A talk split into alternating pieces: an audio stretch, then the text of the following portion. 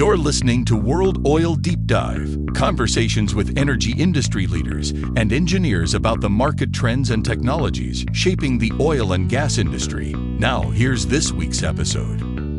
All right, welcome back, everybody. We're here with Baker Hughes again today to talk about casing and cementing evaluation on drill pipe for real time single run savings. And we have two guests with us today.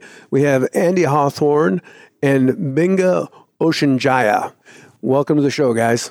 Thanks, Jim. Thank you. All right, let's tell the audience a little bit about what exactly you guys do for Baker Hughes. So, Andy, let's start with you. So, I go under a grand title of uh, Global Solutions Manager for Smart Services. And Smart Services is a new entity within Baker Hughes to look at ways that we can acquire data in different ways or get data where we've never had it before. Oh, okay. Well, that was a short summary for such a, a big title. Just like, Concise. but it is true that these days data is the thing, right? Everybody wants data. You need the data to be able to optimize whatever system you're doing. So you got to be able to do that. And Benga, what about yourself? Yeah, so I fulfill the role of a global product line manager for smart services. I think I'm pretty much in line with what Andy have said, right? So within smart services, we're developing technologies, right, that are enabling our customers to kind of achieve their desired solutions in ways that previously were not available or they just didn't think was possible. Yeah. It's fascinating that you guys have a whole group just dedicated to that because I think a lot of times, and correct me if I'm wrong because I don't know a lot about these things, but in a lot of companies, don't they let that kind of development happen at a product level as opposed to like having some overarching group that's kind of watching it? Well, we sit within one of those groups, but we're pretty horizontal. And Ah, I think this is the way that otherwise you start developing technology that becomes incremental. Right. So you can start looking across from the whole, right across well construction in ways to do things differently. And then you have a different perspective on new technology. Yeah, yeah, to get a higher level perch to see, hey, well, oh, what if we do this? What if Yes. we Yeah. have all these things operating together? That type of thing. All right, well, Benga, let's start off with you. Why don't you explain to us why it's so important to understand the condition of the casing and the cement in the first place? Yeah, exactly right. And you know, we already kind of mentioned on what we do for the company, right?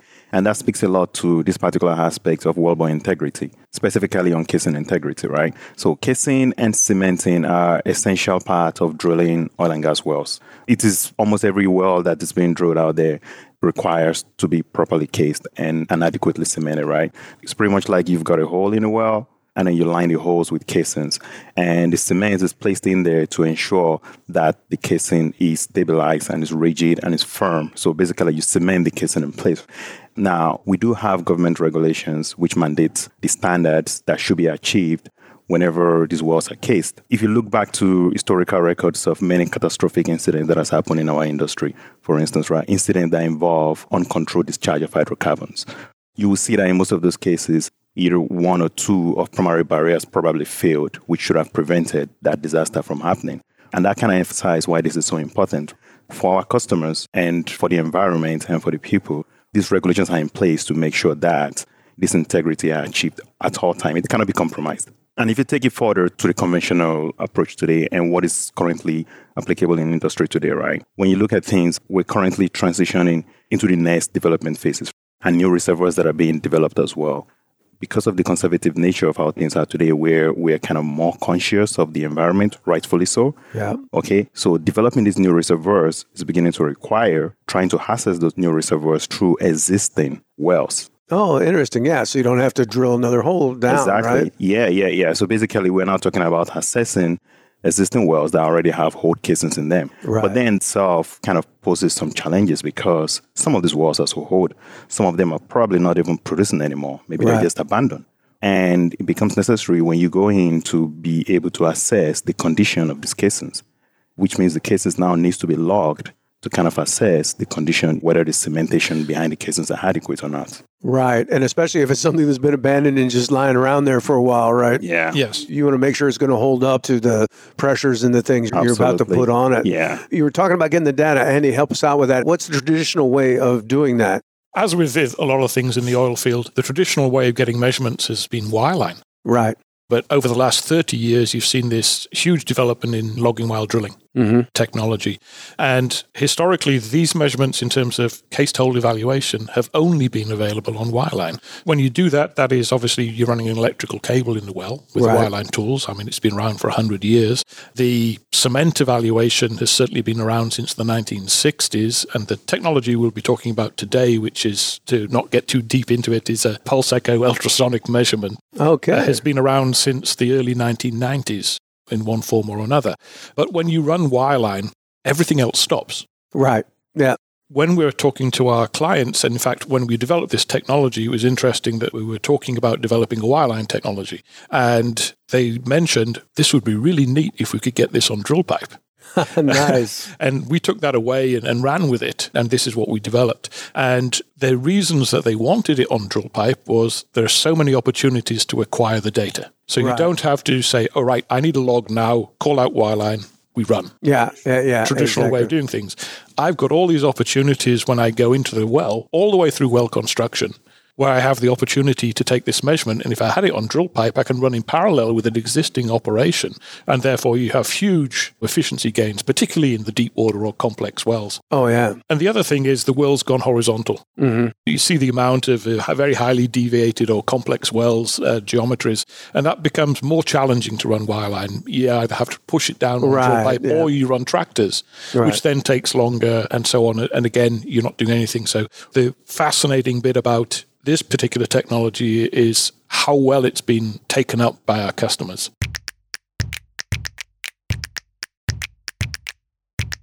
Interested in all things oil and gas? We've got a podcast for you The Energy Pipeline.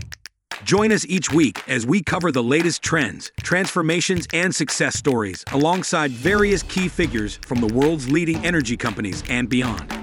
Listen to The Energy Pipeline wherever you stream your podcasts or visit cat.com slash energy pipeline.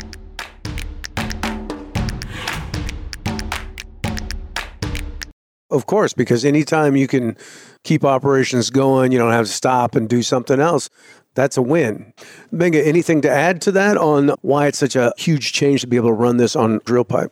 Yes, I think the first thing is on continuous improvement, right? Wireline is dead and proven, right? Is the standard in industry today for case and logging. But then that continuous improvement aspect of looking at that conventional approach and understanding the limitations of what it can do and what it cannot do. I think Andy already touched point right there with respect to highly deviated wells. We're talking about wells that have deviation that are greater than 60 degrees. Now, conventional approach, today we've got tractors that can help the wireline solution to kind of be able to get deeper into those wells that are highly deviated, right?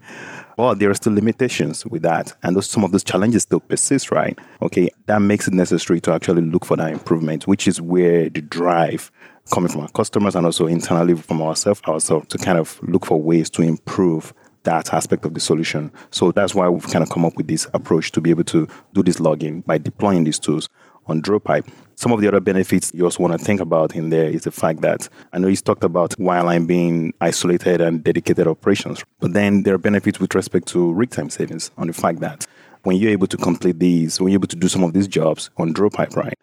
And you look at the entire operational phase of a wellbore development from drilling phase all the way to completion phase, one thing is constant between those two phases, right? Is that every other operation that goes in in between, there's always drill pipe going in and out of the well. Right. Yeah. Exactly. right? But when you compare that to like wireline, it's so much isolated and dedicated. I mean, it's just meant for that. But when you actually run into a drill pipe, then it opens a whole world of different things that you can do during that particular phase. And customers do like that benefit a lot. Yeah, I can imagine. I mean, anything that saves time and time is money, right? So tell us, how does this actually work on drill pipe? Because, okay, standard measurement for wireline and things. So, what are the challenges like when you start attaching it to a drill pipe? I mean, it's got to be more difficult. It always sounds simple. Right. You know, let's just transfer a measurement technology from wireline into a drill pipe conveyed tool.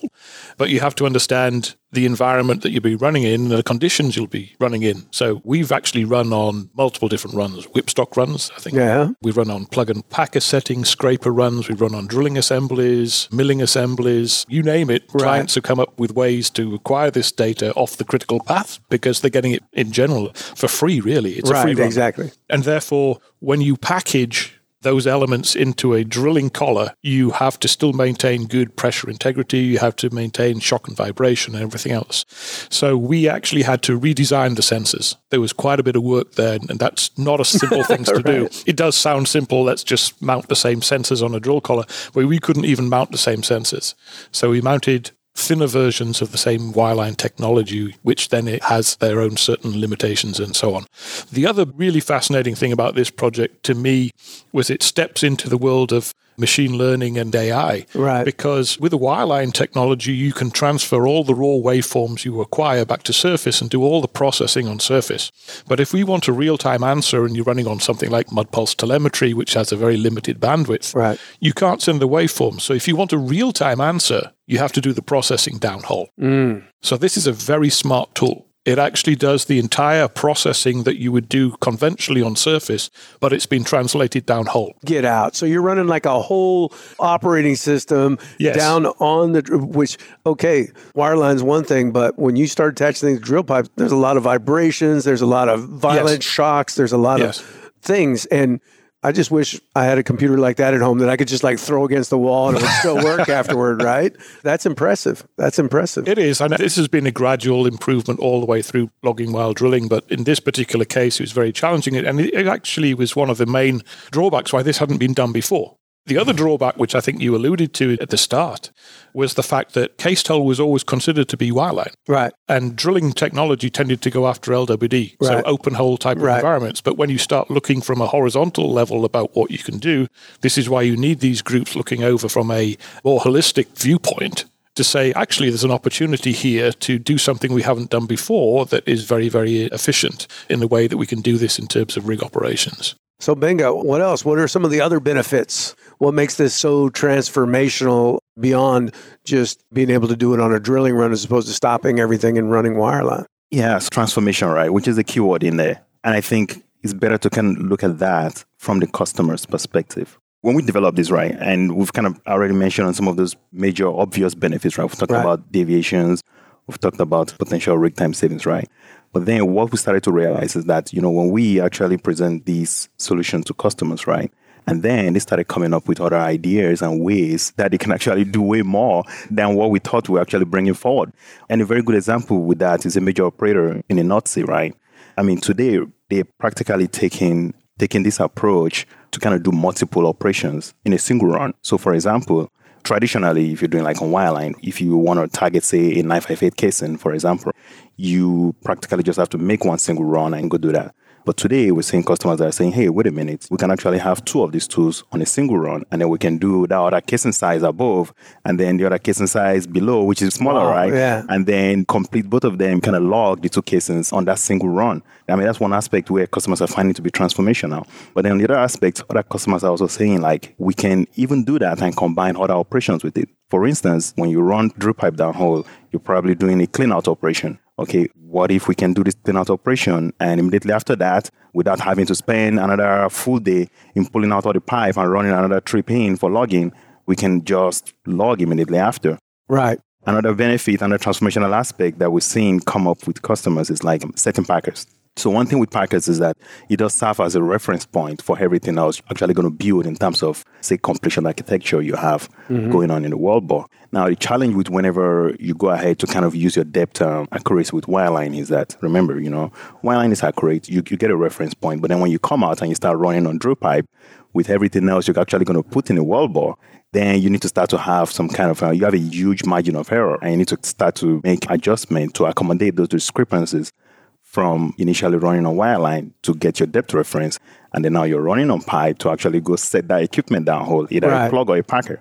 But what if you can actually do that on the same run, whereby you do the depth correlation with a login tool that's already in the well, and then you set the packer immediately after. Wow. So Yeah, in terms of that- that- accuracy, right, you pretty much improve that your degree of accuracy for those kind of operations. It is changing a lot. And I think the sweet part of it is the fact that there's probably still going to be more of other approaches that are going to come up on ways that this can bring additional solutions to customers. That is why I find this very, very transformational.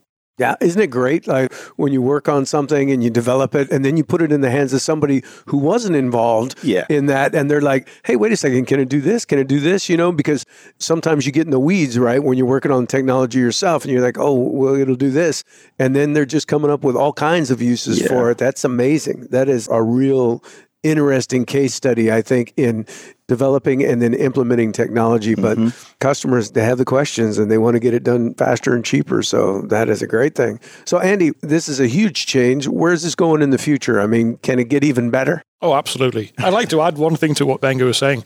That run that we did both casing sizes at the same time and we Right. separated two tools out, we then pumped a cement plug through it as well. so it wasn't just that we took the two runs, combined them into one logging run, we then did the cement plug at the same time. Nice. And that was in a horizontal well. Yeah. So you can imagine Wow. the efficiencies and the gain. And we didn't come up with that idea. That was definitely the customer. We'd been logging single casing strings, and they basically came up and said, Wow, if we separated these tools, could you go and do this? I think that's very important, being close to the actual operators. As you said, you can have these concepts and ideas of technology and technology development, but the application space is really controlled by the client Absolutely. Yeah. for that, you need to establish a very close relationship in terms of uh, developing technology.